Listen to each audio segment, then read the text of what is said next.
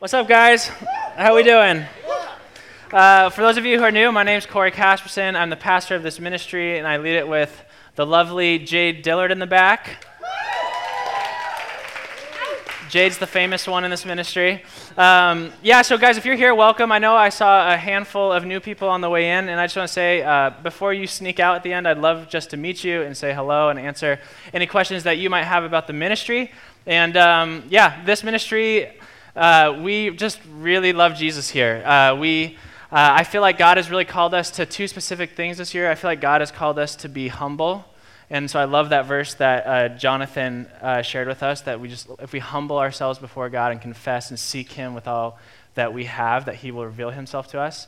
And I think, uh, and then I think that God has also called us to be prayerful this year um, that we would just really give praise and ask God to like move in our community. So I love that, and that we would be a blessing. So speaking of being a blessing, uh, we kind of said this last uh, time, but this month we are doing a shoe drive, and so um, we are partnering with the Compassion Center, which is literally like two miles down the road, I think actually Christ Church is the church that kind of, there's a member from that community that founded the Compassion Center. It's just this really awesome ministry that they have for people who uh, are poor or experiencing homelessness. They get to kind of come into the Compassion Center and they literally get to get groceries, uh, they get to get clothes, and then uh, what's really great is they get to go to like this uh, shoe rack and they get to pick out um, a free pair of shoes. And so they have said like one of the things that we that they like really need and what would be a huge blessing is if we could supply shoes for them. And so uh, we are gathering them only this month. And so I made this announcement last week.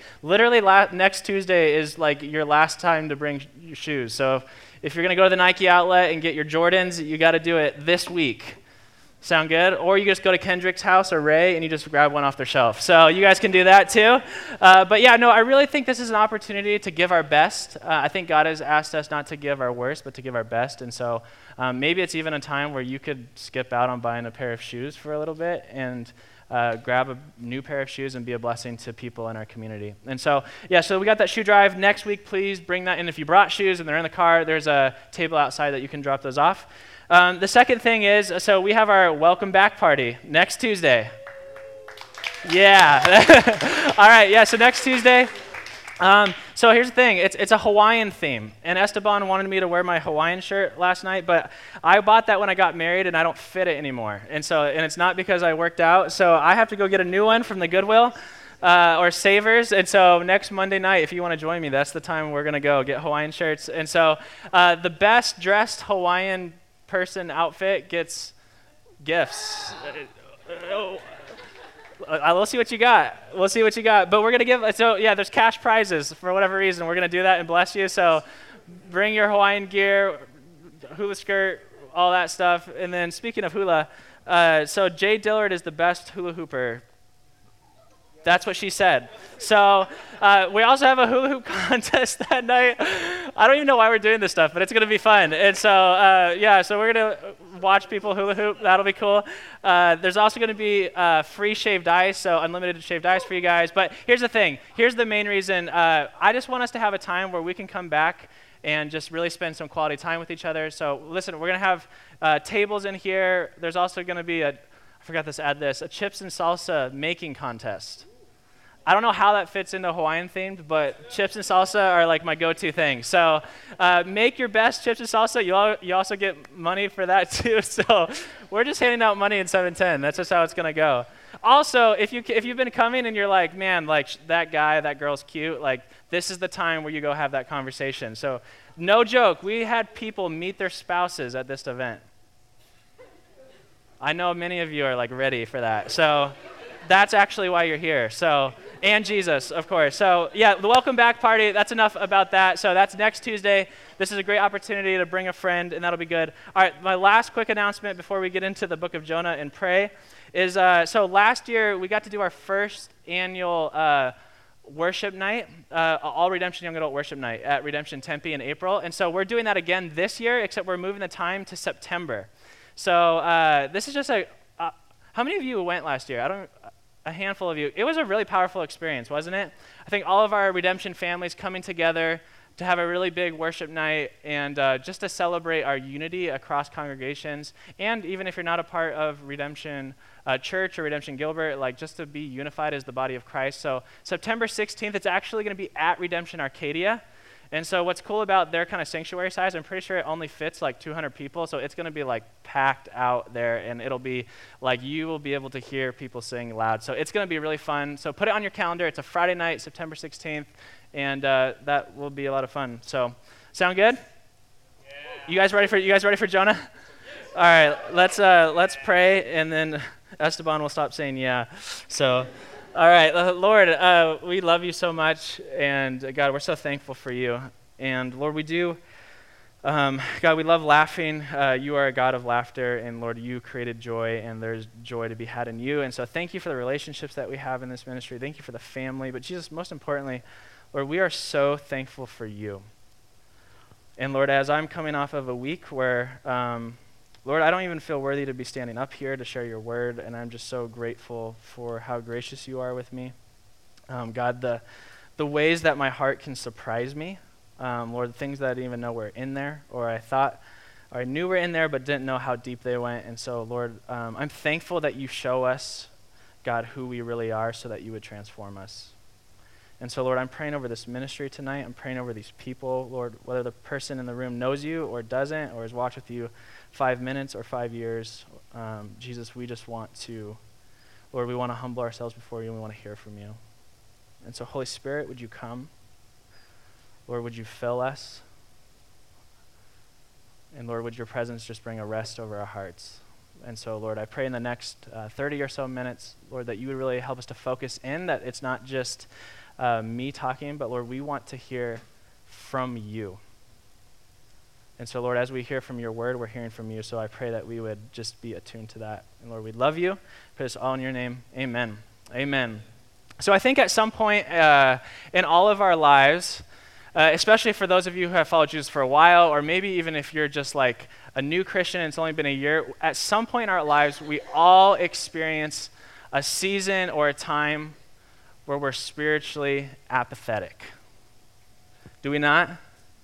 where like have you ever had that time where you just like you just can't turn your heart over you like you read you're spending time with god you're trying to follow him but your heart's just not following we all go through that i think the the real actually level of spiritual athlete at least at that place when you're going like god i'm trying to turn my heart over. Like i'm asking i'm praying. It's been weeks it's been seasons. We all go through that but what i love about that person is they're fighting. The dangerous part about spiritual apathy or spiritual slumber is when you get to a place where you just don't care anymore. And I, I, know in my own life, in my personal life, the scariest moments that I get in with Jesus, not like with him, but like where I look at my own self, is when I just go to a point where I'm like, I just don't care. And maybe you're in the room and like you don't even know why you're here, and you showed up and there's something in you, you're like, I just don't care. I don't care about these songs. I've been there. I don't, I don't care about these songs. I don't care about God's word right now. I don't care about these people. I just don't care. In, in a pastoral ministry, I'll say this um, like, uh, people who are so wild and out of control, I will take all day long. Because they have passion that is like out of this roof, but it's just misdirected. And so conversations with those people is like, hey, let's redirect that towards Jesus. And it's, it's beautiful. The hardest thing in the world, guys, I'm telling you, the hardest thing in the world to navigate as a pastor, as I try to walk through people, is when I sit across the table or sit in an office or sit in a home, when somebody just goes like, I just don't care. The word's open, slouched, can barely, like I don't even want to pull it out on my phone. There's no appetite. Um, and the reason I, uh, I bring this up is because I want to I wanna share this sentence. When the fear of the Lord is absent in your life, that's when spiritual apathy is present. When the fear of the Lord is absent in your life, that's when spiritual apathy is present. And here's what I mean by fear of the Lord. Fear of the Lord, that's a very churchy Christian thing to say. And, and you may be in here, you not, might not even be a Christian. And when you hear fear of the Lord, you're like, okay, is that supposed to be afraid of God? Or what does that mean? Here's what it means the fear of the Lord is somebody who's been captivated by, by Jesus and his kingdom. Like, you, you guys all know this person, the person that you know that, like, when I say they fear the Lord, you go, there's just something about them. They're so captivated by Jesus. Like it's, it surpasses circumstances, it surpasses like their own life, but there's just like this, you guys know these people, like there's just this passion. You're like, what is that in you? It's the fear of the Lord. And when that's absent, that's when actually a fear of this world takes place. And when I talk about, you ever know the people that are so captivated by this world? Or maybe that's you in, in the room. You're like, I'm just, I'm so captivated by the money, sex, power. Like, I want to be captivated by God's word. But let's just be honest, this other thing in my life is just has me. Um, here's what we're going to see. Tonight in the book of Jonah, we're going to see that what happens when spiritual apathy and spiritual slumber runs your life.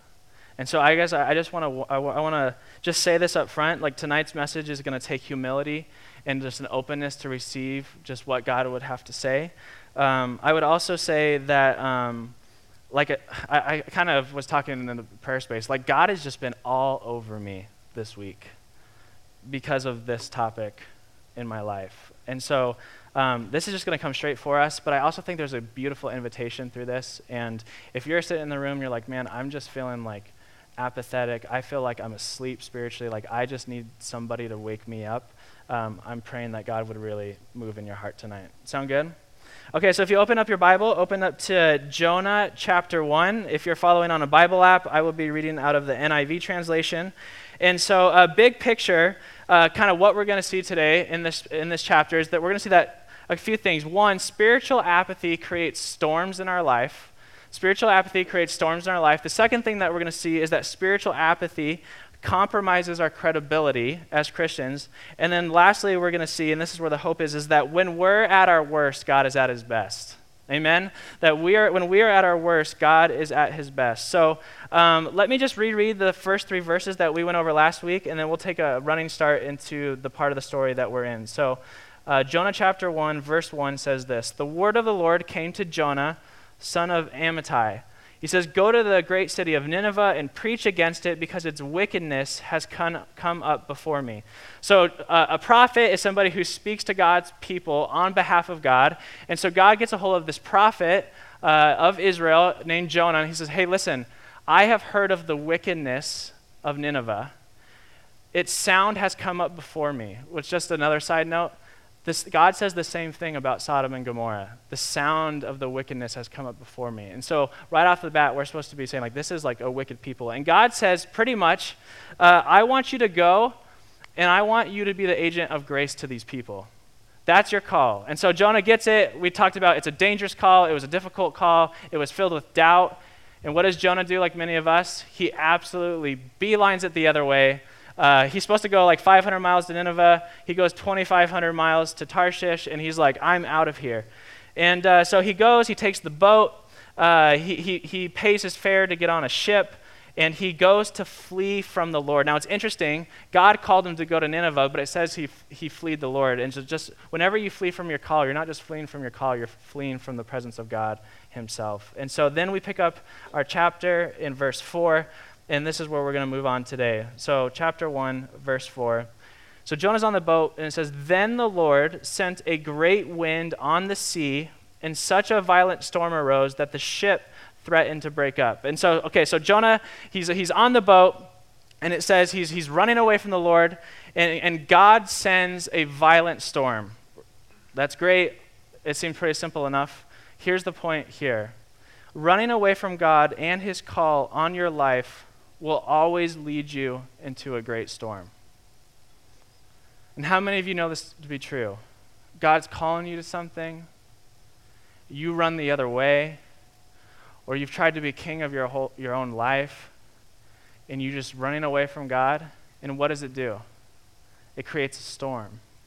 And the reason in my life, at least, that I don't like actually like realize it or notice it right away is because it, typically it, it, doesn't come like, all right, we, we disobey God, we run away, and then all of a sudden everything's a mess. Sometimes it happens that way, but typically how this happens is we don't realize the, the, the pain of sin immediately. It's this, it like it slowly overtakes you in your situation, one compromise at a time, one decision at a time, until it's too late and things are destroyed. We all know this from experience. Maybe it's happened to you in a dating relationship where just one compromise, one small disobedient over like a course of six months, and you go, My life's a complete mess. It's destroyed. Maybe it happened with a substance. Maybe it happened with something on your computer. Maybe it happened with something on your heart. But these, so, these small compromises, one small thing at a time, we don't even notice it. We don't even notice the pain right away. But all of a sudden we blink and we look back and go, how did we even get here? And so what we see from this passage is Jonah saying, like, I'm running away from the Lord. And when you run away from the Lord, you go into a storm. Tim Keller, um, he's talking about this, and uh, I thought this was really good. He says, We actually must be careful when we talk about this. Because I know as soon as I even say this, there's some of you in the room that think everything that's bad that has happened in your life is because God is trying to punish you to figure out or help you learn some lesson that you don't even realize. Does anybody, is anybody like that in the room? I meet with those people. I'm like that person. I'm like, okay, oh, something bad happened. Here we go. What God? What's you know like? But that's not always the case. So Tim Keller says this. He goes, we must be careful here. This is not to say that every difficult thing that comes into our lives is the punishment for some particular sin. Thank God. The entire book of Job contradicts the common belief that good people will have lives that go well, and that if your life is going badly, it must be your fault. The Bible does not say that every difficulty is the result of sin, but here's the point. But it does teach that every sin will bring you into difficulty. Now, I want to uh, I want to share just maybe even like an experience I have with this about disobedience leading to to like kind of storm or anxiety in our lives. Um, I feel like, and I'm just gonna be I'm gonna be completely transparent, and I and I say it because it's happened in my life. I feel like oftentimes we come to church or we come to a, a, you know a church event or a worship service or a young adult gathering like this and we come in and we f- we're filled with anxiety uh, and then we, what we're praying for is like, God, take away, take away this anxiety. Take away this anxiety, relieve the pain. And I think one of the things that this chapter is trying to show us is there's anxiety that just happens because life sucks and is hard. But then there's anxiety that happens in our life as a result of idolatry. Where in our own lives we put our trust, our value, we orbit our whole lives around something and then it gets taken away, or it's not what we thought, or we're trying to hold on to it. And what we experience because we're putting our lives in something else that's not God, what happens? Anxiety. So we come to church and we sing, and we go, Lord, give me freedom, give me anxiety from this. And then we get mad at God that He's not relieving the anxiety. And I think some of the things that we get deceived by is God goes, The reason you're having anxiety is because you're worshiping something else besides me. And so that's one of the things that I think Jonah is showing us is that like God sends storms and he lets you experience what happens from putting trust in something else and a storm will come. Now I want you to look at something uh, in verse 4. There's, this is why I think that there's hope in this particular passage. Who sent the storm? You can say it out loud, it's okay. God sent the storm. Why did God send the storm? Because he's pursuing Jonah. Listen, when God sends you a storm because of your disobedience and running away from him, the center of the storm is grace. God is turning up the volume on your life. He's letting the crazy go. Why? Because he wants your heart. And I think for me, this is what I do I, I want freedom from the storm. And God goes, I'm actually found at the center of it because I sent the storm and you were running away. And so we, the first thing that we see is that running away from God and His call on your life will always lead you into a great storm. Um, the next thing that we're going to see is that when we run away from God's call on our life in verses 5 through 6, is that it always creates storms for others.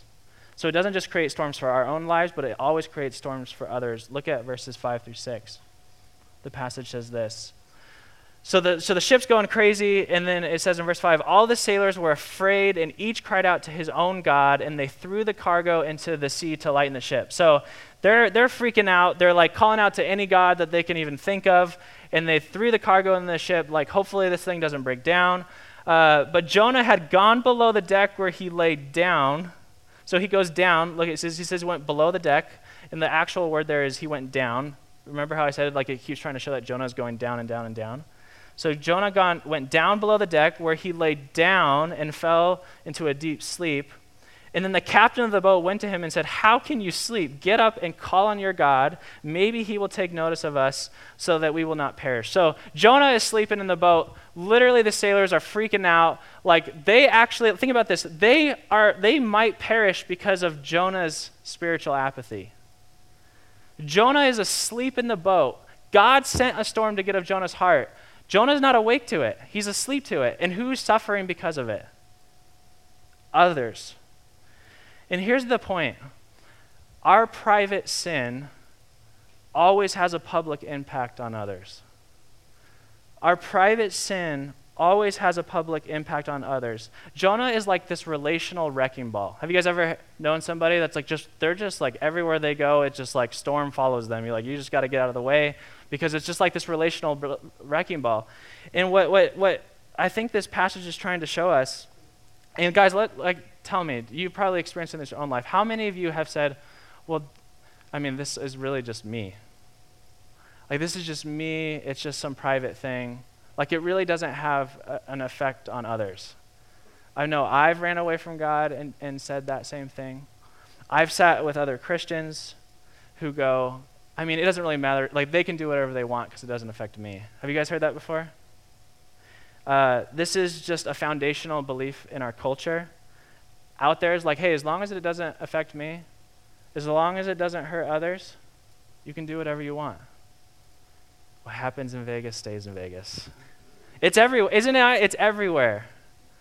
And I think one of the things that Scripture is trying to warn us and show us is like, don't be deceived that your, your private compromises, the small things in your life, whatever it might be, don't think that doesn't affect others. Because here's what it hap- here's what happens. It may not affect others right away, but every single time we give into something that isn't of God, it's not that we're just doing something bad. God's not interested in just if you're doing bad or good. God is trying to transform us into human beings that create flourishing in the world, to transform us in the image of Christ. That's why where Jesus, everywhere Jesus went, he brought flourishing. What does sin do? It dehumanizes you. It destroys you. It makes you feel like death. And then over time, you just start becoming like death. You start thinking like death. You just feel dead. And then everywhere you go, what do you do? All of a sudden, like, why did I snap at them like that? Why is that bitterness in my heart like that? Why do I, like, why am I so self absorbed? And, like, one compromise at a time, and the sin actually has effects on people around you. I think one of the things that our culture has done is it, it, and what this passage has shown us is that when we believe that our private sin has no public impact, it really relieves, it, it really, it just shows us how naive and simple we are. That we have this like privatized faith. And so what we see from this passage and the warning up front is that, yes, when we run away from God, it creates storms for us, but it also creates storms for others. Uh, the second thing that we see uh, is that uh, spiritual apathy it, it, compromises our credibility, and we actually see this in the uh, in the same verses. And so you're supposed to see in this passage, it's supposed to be ironic and almost comical, but you see this kind of like obvious, like, the man of God in the story is the least person in the story who's acting like God, and the people that are farthest with God literally are the most noble. So, literally, I don't know if you noticed this in these verses, but in the story, the sailors, what? They're alert and they're attuned to the problem of the world and what's happening. They're like, they're freaking out. They're just like, they're alert. They know exactly what's going on. Jonah is asleep in the bottom of the boat. The sailors, they're seeking the good of everybody. Even Jonah, who's asleep, like if I were in a panic, I'm like, I'm not going to wake him up. We got to figure this out. Like they're literally, like they're seeking the good of everybody. And then there's Jonah absorbed in his own concerns. Literally just so wrapped up in his own life that he's absorbed in his own concerns. And he, it keeps him from seeking the good of everybody. The sailors are the one praying in the story. They're praying to each their own God. And in that time, they believed that there was like different like gods that reigned over different kind of geographical parts of the world. And so they're literally like calling on any of them. It's like, hey, one of you guys got to answer. So they're praying. What's Jonah doing? He's asleep and he's got nothing to pray. This is crazy. The prophet in the story is the one who God called to point the nations to God. The sailors are the nations in the story, and who are they pointing to God? Who are they pointing back to God? Jonah. They're the ones pointing Jonah back to God. So Jonah, He compromises his witness to the one true God because of his spiritual slumber, and he's just dead in it. Here's the lesson, and I think we actually really need to take this seriously. People outside the faith community have the right to evaluate us as God's people on our commitment to the good of all. Tell me if this is true. We spend a lot of time in the church evaluating the world. And what I think what God is trying to say oftentimes is the most noble people out there are the ones that don't even know God. Listen, when Jonah, listen, when his testimony could have been the most powerful, he has nothing to say because of his conflict with God. His private faith had no public value. Now, this is where God just absolutely just wrecked me this week. So I'm prepping for the story, and I'm just like, oh my gosh, look at this, Jonah. You know, like, I can't believe he's asleep. He's, you know, he's apathetic. He has like this conflict with God, and you know, he's just sitting there, and like, you know, I'm feeling very superior to Jonah. Like, I'm feeling really good about myself. And uh, and so I'm looking. I see these sailors, and I'm like, man, this is an incredible passage. And then all of a sudden, I would say it was Thursday night this week. Guys, my heart went south. You guys ever have that where you're just like walking with the Lord? It's like flowers. Man, this is good. And then all of a sudden, you're like, oh, here we are. And uh, I won't tell you what I was struggling with, but I was struggling with discontentment, particularly with money. Young adults, amen? so, guys, I just I don't want to downplay this.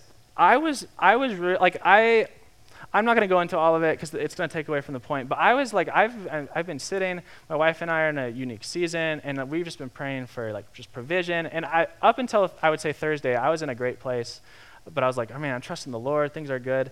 And then literally something like took a turn in my heart on Thursday, and I went from like, God, please, I trust you, to like, what the heck, God, are you doing? And I'm mad at you. I go home and uh, you know when you're so absorbed in your own mind that you can't even talk to somebody sitting next to you? So like I'm trying to talk to my wife, I'm like pretending I'm listening, but I'm like actually lost in a different world. But I'm trying to listen, like I'm like there. And I'm like, babe, I was like, I am just in a really bad place. I was like, I'm embarrassed. I feel so self-absorbed. And I'm wrestling through this. Um, it got so bad that night, Chris was like, hey, how about we like kind of pray a verse just like over this time in our season? And I was like, nope, I don't want to do that. Like, that's what was in my heart. I was like, yeah, sure. How about we pray Romans 13 or uh, uh, Hebrews 13? And I was like, guys, my heart was dark. I went to bed that night and I was like, it wasn't just like, God, it was like, God, I'm mad at you. That was my prayer. Literally, that was my whole, I was laying on the pillow. I was like, God, I'm mad at you. I was like, I want, I want a different heart right now. But I was like, what? I was like, I told you I didn't want to go into ministry if this was going to be the case. You know, I'm doing that whole thing. Like, God, I told you. And so I'm sitting in there and I'm feeling dark. I'm feeling hard hearted. And then this is what happens I'm driving home from work, and then I look at my neighbor, who I'm sure doesn't know the Lord, and she looks like she's, a, I'm not kidding, she looks like death. She looks like she's about to die from cancer any moment. And she's sitting there, she's got mask on, she's got a, you know, a hat on, she's got long sleeve, and she's sitting there with her like a year and a half old. And I was like, okay, Lord, okay, that's fine. Let's just cruise on past that because I can't look at that right now. So, of course, I go back into being bitter. Then I move on, and um, I wake up the next morning, and uh, one of my close friends that I know well, uh, they just had a miscarriage. And so I'm sitting there and I'm like, what the heck? Like, Corey, what's your deal? You know? And so I'm sitting there in that, and um, and I'm just like, the whole weekend, you would think that's like, all right, God, I tap out. I was like, I was fighting God all weekend. And God's like, remember how Jonah was like so wrapped up in his apathy and his like his concerns and like remember how he his conflict with God is what actually kept him from seeking the good of others and seeing others around him. Remember how his conflict with God like robbed him of his testimony because he was so concerned about himself? Does that sound familiar? It's like, no, God, I don't know. Maybe, maybe that's for somebody else at 710. So I'm, I'm sitting in here, and then, guys, let's guess what happens. I show up to church on Sunday, and there's cash on my desk for the exact amount of money that my wife and I were short in our budget for the month. And I'm sitting there and I'm like, oh my gosh. One, God, my apathy and my hard heartedness towards you and my self absorption. God, I didn't even know I could be that mad at you.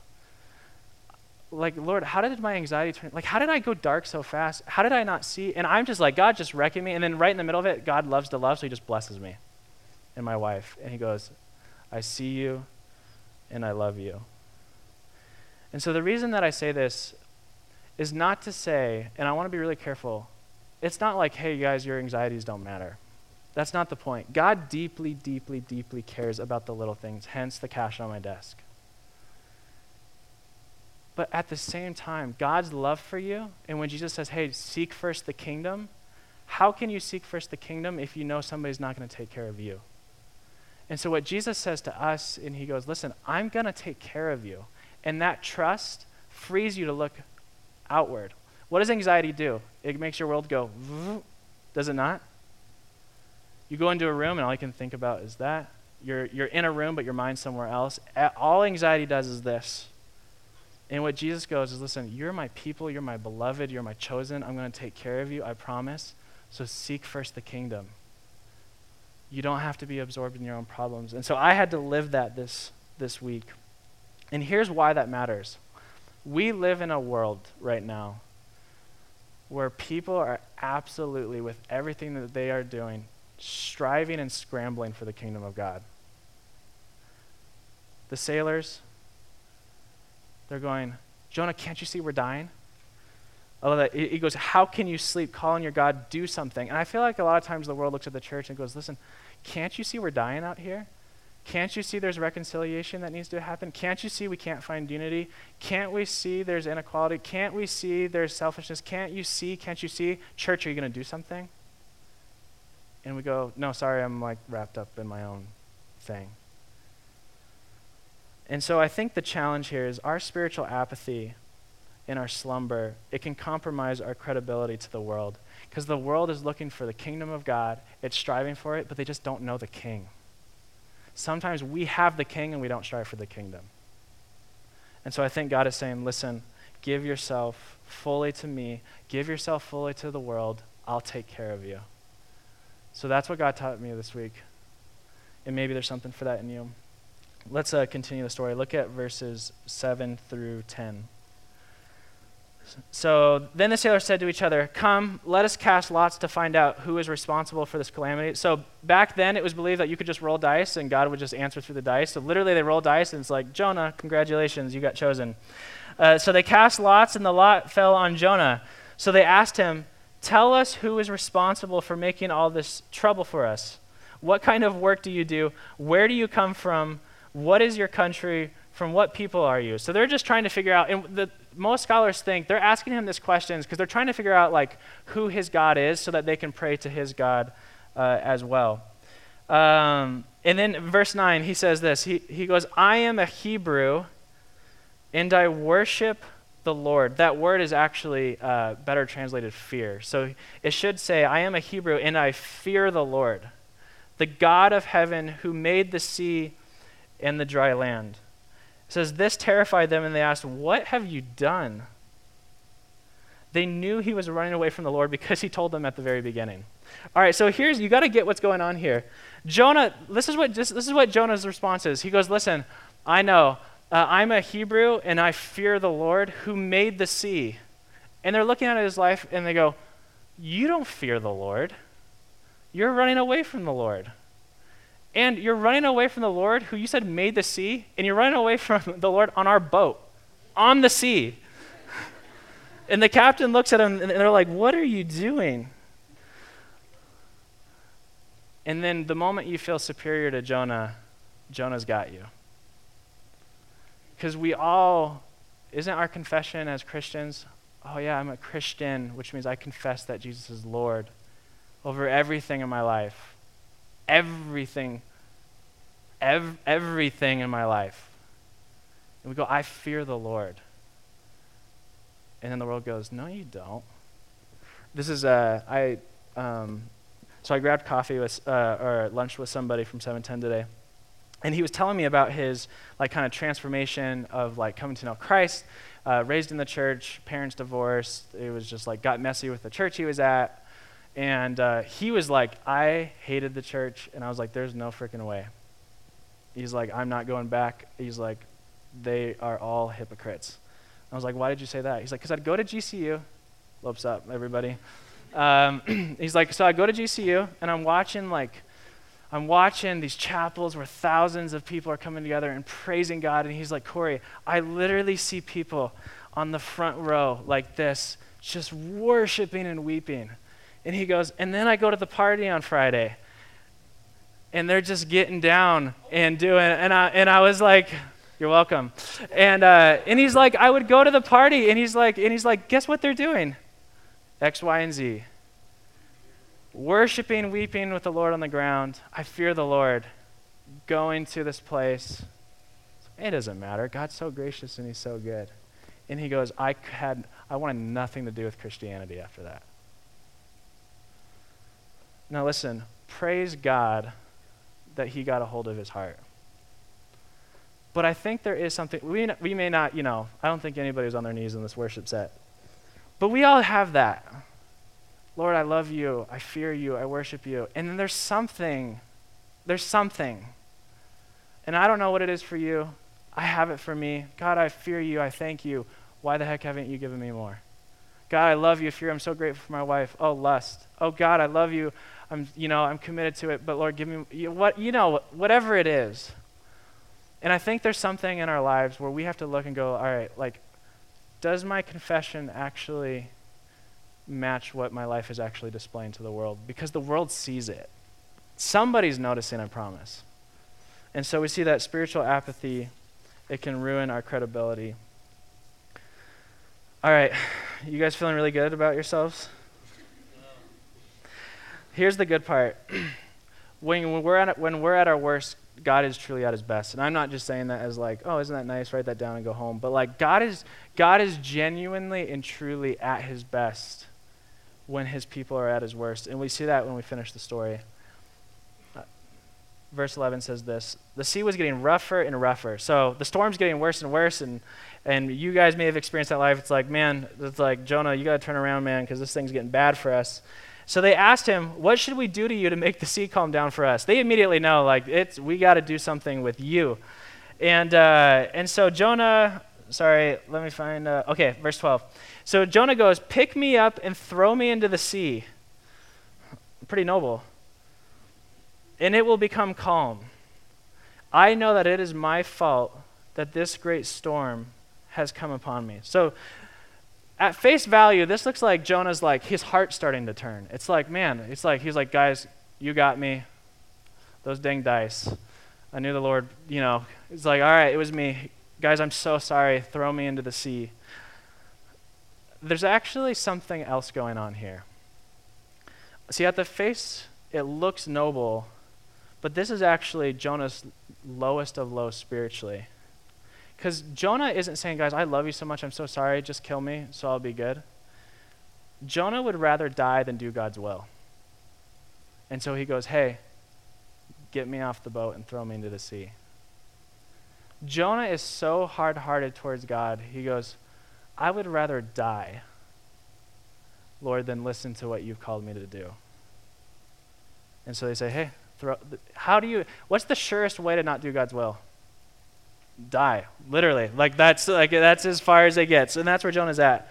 But look at let, this is what's so phenomenal, and this is why the, the, the story of Jonah is a, is a story about God. Look at verse 13.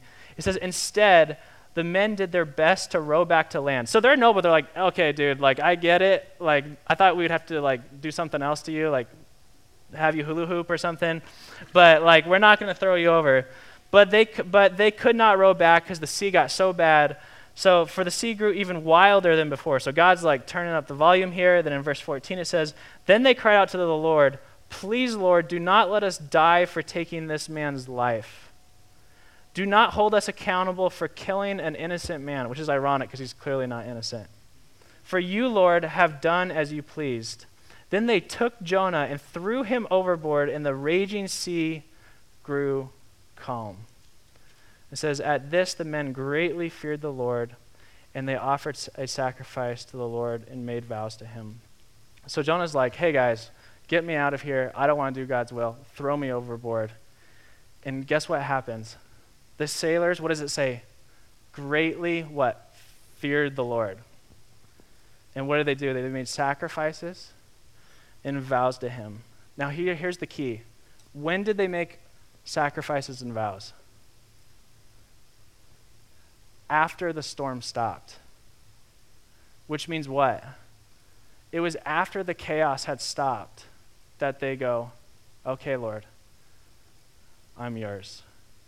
It wasn't before. And so most scholars say, when it says they greatly feared the Lord, the Lord's in all caps, that means Yahweh. Most scholars think that what they're trying to say is that the sailors actually came to know the living God through this experience. Jonah's ap- is actual, absolute worst. He says he fears the Lord, but the sailors are the ones who actually fear the Lord in the story. Here's, here's why this matters. Jonah flees, listen, Jonah flees to avoid grace being extended to the wicked, but ironically, no matter what he does, that's what he ends up doing. Jonah literally, he flees and dies to avoid grace being given to the wicked, but ironically, even at his worst, that's what he actually ends up doing. And here's the lesson God's purpose, and we should all say amen, God's purpose and power cannot ultimately be thwarted even when we compromise our witness. Amen? The whole story of the Bible, literally from Adam to Abraham to Moses to so on and so forth, is just story after story of man of God or woman of God compromising their witness, failing over and over and over. And the whole story of the Bible is saying, and then God still showed up. And then God still showed up and then they had a panic attack, and then God still showed up. And then they just worshiped idolatry, and then God still showed up. And God shows severe mercy and kindness and grace. We'll see that next week. But God just keeps showing up over and over. And you guys may have experienced this in your life. You go like, God, how the heck are you using me?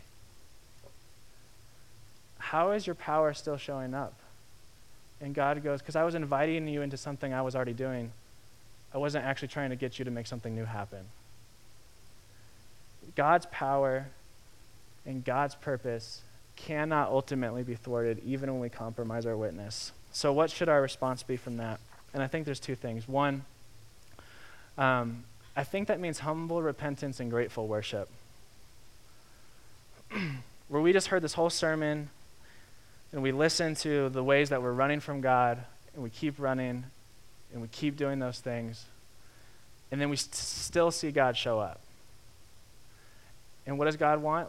How, does he, how do we respond to that? I think we go, God, in humility, like, like John, I mean, literally the verse Jonathan read today, I was like, God, thank you for reading that verse. God goes, humble yourself.